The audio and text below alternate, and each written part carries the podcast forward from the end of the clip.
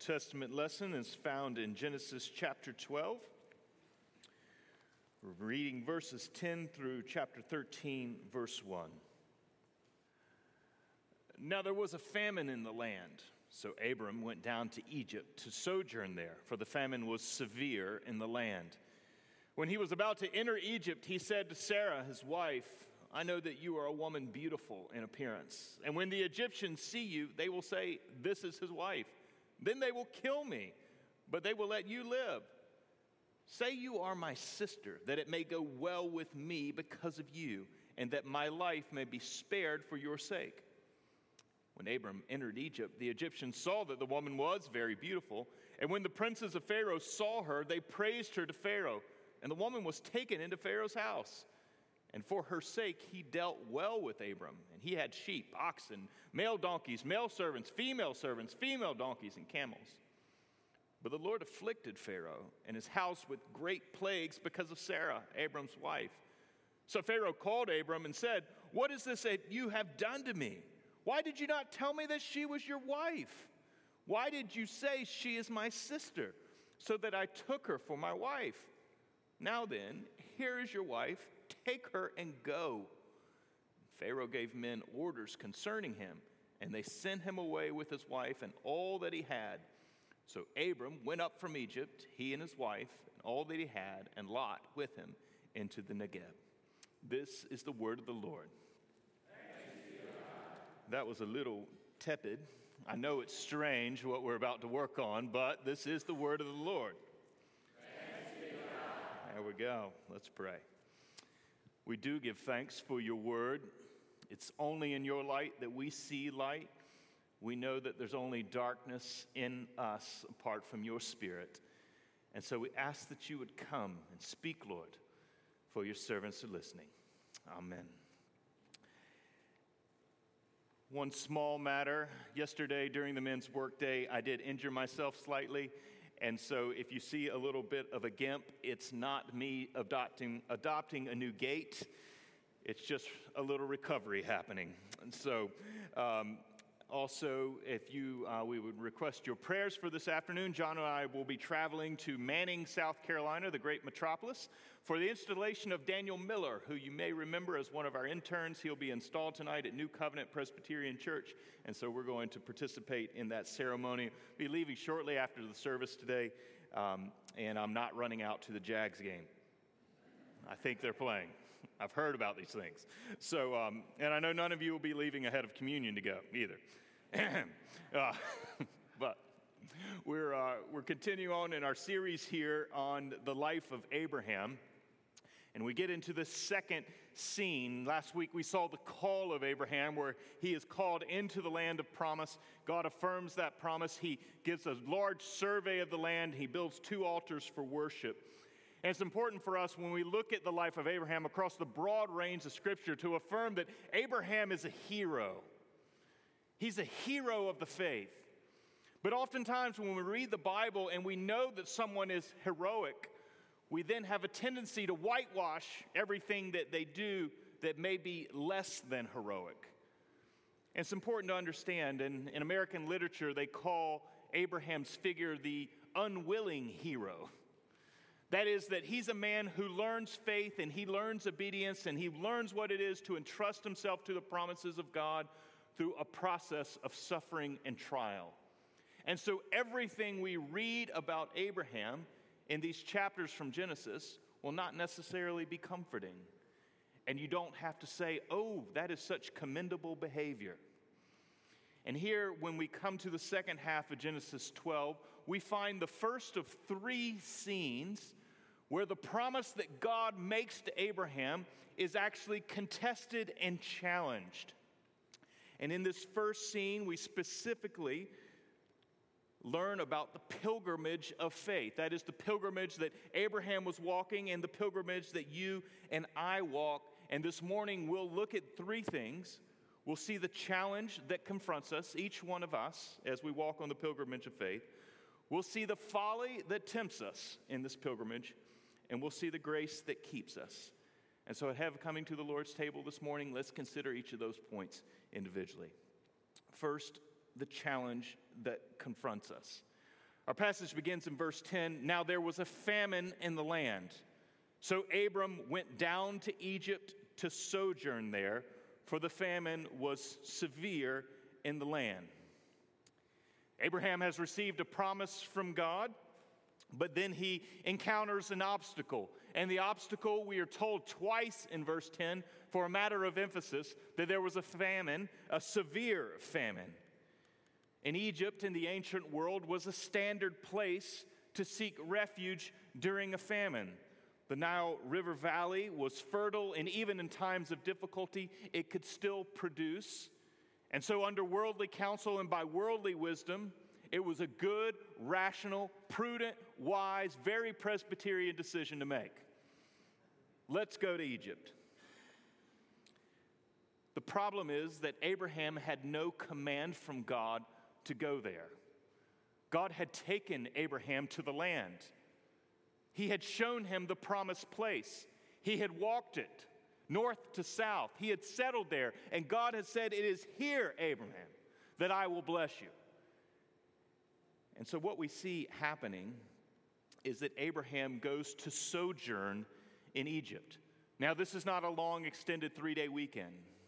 Okay? In the original, the word for sojourn is just to live or to dwell. It indicates that Abraham was going to settle there in Egypt.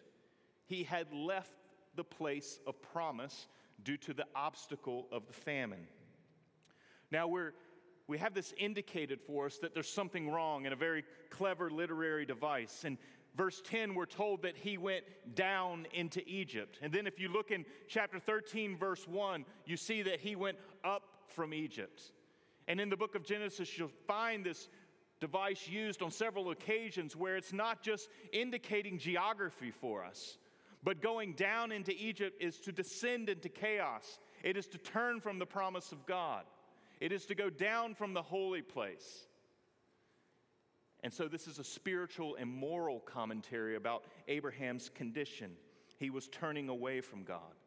But it raises the question, very natural question why would he so quickly abandon the promised land to go dwell in Egypt? God had just made this great promise that he would receive land and blessing and descendants, that he would be a blessing to all the nations of the earth. Why would he so quickly turn?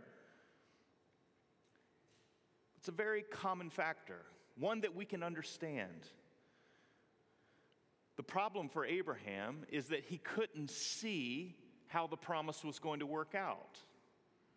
There was an obstacle, there was a famine. And he was squeezed between that obstacle and God's promise. And as he was squeezed, he retreats out of the place of promise and he goes down into Egypt. And friends, this is the challenge that we all face. Even though we live at a different place and time in redemptive history, we all face obstacles that incite fear and challenge us as to whether we can believe in the trustworthiness of God and the goodness of His promise. Abraham was facing a crisis in the promised land, and the fear incites him to collapse. God's promises to Abraham did involve that land and those blessing and those descendants. Those promises were all foreshadowings. They pointed in a direction, a direction that was fulfilled in Jesus. But those promises today still come to us. They've been transformed and renewed and expanded today in Christ for us. And we continue to live in these same dynamics, though. We too have received promises from God, promises that we have received, and promises that we struggle to embrace because we don't always see how it's going to work out. We too get squeezed between the promise of God and obstacles that we perceive that are in our path. We're confronted by them. And perhaps one of the most common that afflicts us as the people of God on this pilgrimage of faith is a promise that we find in Romans chapter 8. Paul writes this, and we know that God works together all things for our good according to, according to his promise to those who love him. That this is God's promise to us that He's working everything together for our good.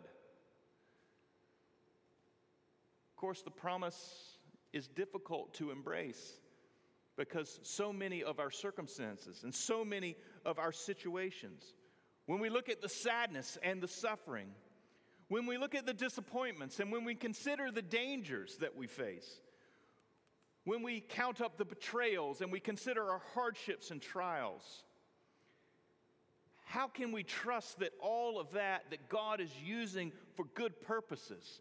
Because we don't see the goodness in it. That is the obstacle. We only see and perceive the obstacle. And so when we can't perceive God's purpose, when we don't understand His plan, we're asked to trust His promise. When His design is hidden from us, when He seems far off and remote and that He's forgotten us, we're asked to trust that He's working these things for our good. And friends, this is what requires faith. And we have obstacles, huge obstacles in front of us, and we're asked to embrace God and trust that He's working His good purpose out. And so, yes, Abraham had this collapse of faith that was induced by fear. And we are walking that same pilgrim road.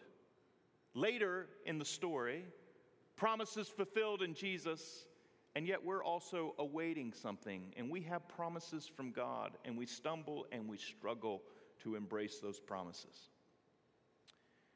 But second, we see also that there is a folly that tempts us. In verses 11 through 13, as Abraham travels, or as he's planning to travel down into Egypt, he concocts a plan. When he was about to enter Egypt, he said to Sarah, his wife, I know that you are a woman beautiful in appearance. And when the Egyptians see you, they will say, This is his wife. Then they will kill me, but they will let you live. Say you are my sister, that it may go well with me because of you, and that my life may be spared for your sake. So he does concoct a plan to save his own skin due to Sarah's beauty. He instructs Sarah to claim that she is Abraham's sister. Now, he thought that no one would kill him because of that. And most likely, what he was doing is he was attempting to protect Sarah. If you look at other chapters in the book of Genesis, chapter 24 and 34, you'll see it is the role of a brother to protect a daughter, a sister, to protect a sister from suitors, those who would come and make advances towards marriage. And so Abraham probably thought with his deceit that he was going to be able to protect Sarah and honor her and keep her as his wife inside of his home. He got more than he bargained for. He didn't anticipate that Pharaoh, the greatest person in the land, was going to admire Sarah for his beauty and go and take her and bring her into his harem. It was an unforeseen complication. But it was a complication brought about by Abraham's scheming. What was Abraham doing? He was operating according to his own wisdom. Fear had already induced this collapse in which he left the promised land. But now, in his fear, he is scared for his own life.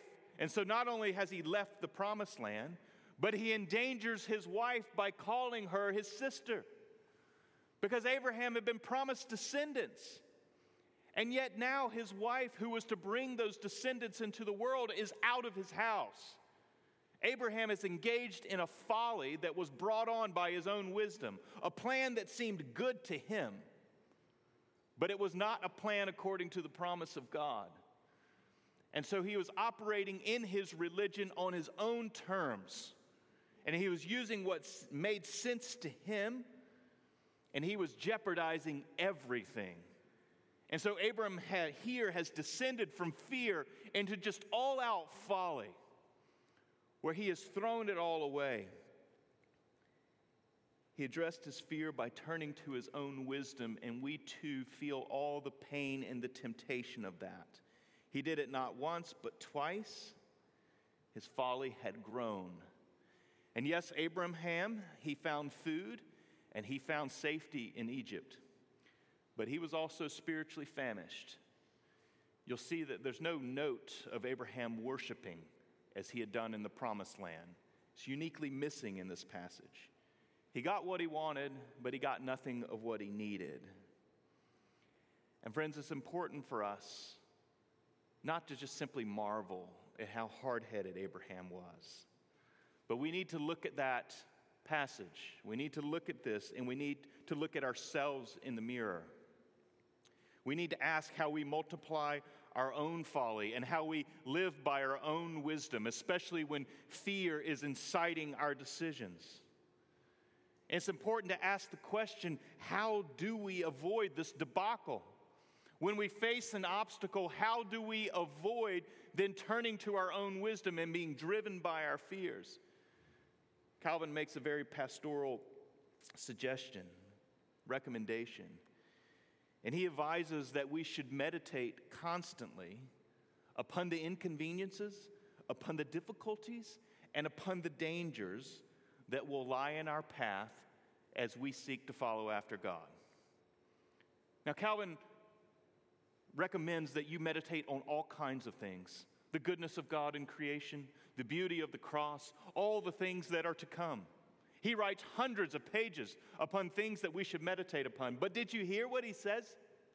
To meditate upon the difficulties and the inconveniences and the dangers, to familiarize yourself with them, to know them, to know how those things could take you down and turn you to folly and induce you to embrace your own wisdom. Friends, we have to be wise like that. We have to know where we are weak, where we could walk into Abraham's folly, where we could fail to embrace the promise of God because we're scared and because we think we know a better way. That's that folly that tempts us. But finally, in this passage, we also see a grace that keeps us. In the final verses of the chapter, we see that God blessed Abraham despite himself. Abraham has done everything to throw this away. He has left the land of promise to live in Egypt. His wife is away from him. He has no opportunity for descendants. But this is also the best thing that you can hear today because it does not thwart the promise and the purpose of God but rather God works it out. In spite of all of Abraham's fear, in spite of his folly, God still delivers, that he has a purpose and he's committed to it. In verse 16, we see that Abraham's possessions multiplied. Abraham gets a dowry price for his own wife, and he enhances his household. What had God said, what had God said he was going to do to Abraham's household? That he was going to be great. And so, despite all of his disobedience, God was making a great name for Abraham, a great household, a great people. And then in verses 19 through 20, Pharaoh discovers Abraham's deceitfulness. And then he sends Abraham back to the promised land. And there is some irony in the passage here.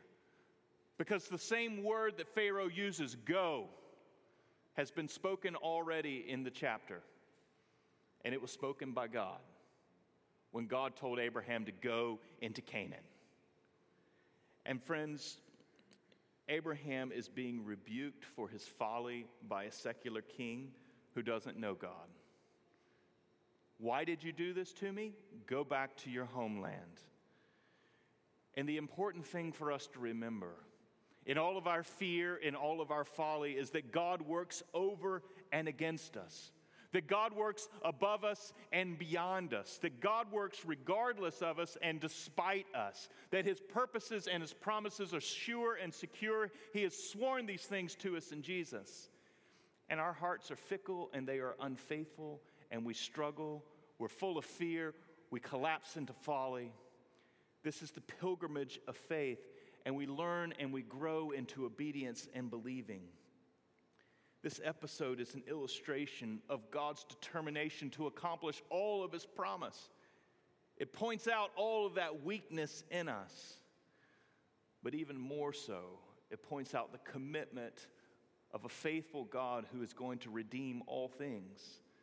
Because this promise to Abraham was not simply about him having a son, it wasn't simply about one generation. But the promise to Abraham was about God's great plan to bless the nations of the earth. That promise finds fulfillment in Jesus, the seed of Abraham. And he comes to bring that blessing to Jew and Gentile and everyone who looks to him in faith. That their sins would be canceled out, that he, the righteous one, vouches for them in his death. And that by faith in him we are made right with God. But this promise is not done in all of its fulfillment. That this promise reaches us into the future. There's still a horizon that we behold. That God will bless the nations, that he'll free the nations, that the nations will bow the knee to King Jesus. And friends, that is what we wait for. And we journey and we pilgrimage by faith towards that. And we embrace those promises because of all of God's goodwill expressed in the cross of Jesus. That we believe that, yes, God will never forsake any word of promise even when it goes beyond our understanding, even when we cannot see his purpose, even when his face seems hidden, that he is working this for our good, that he who did not spare his own son, how will he not also in him freely give us all things? Paul argues. He's given the Son. How will he not give me everything else? That's God's commitment to you. And he's working in us this unwilling, heroic character. That we learn obedience and faith through our sufferings and through our trials and through our failures. That we, like Abraham, come to trust God. And so you will feel the obstacles, they will be present. Don't allow the obstacles to incite those fears and to lead you into further folly. But in the midst of all of your shortcomings and all of your failures, know your God who's committed to those deep and great purposes in Jesus. Let's go to him and ask for his help in prayer.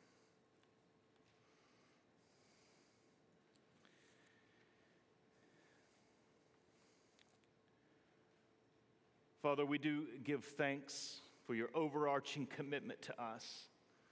We know that we're false, we know that we're full of sin, we know that we struggle to believe and to trust your promises. We stumble like Abraham.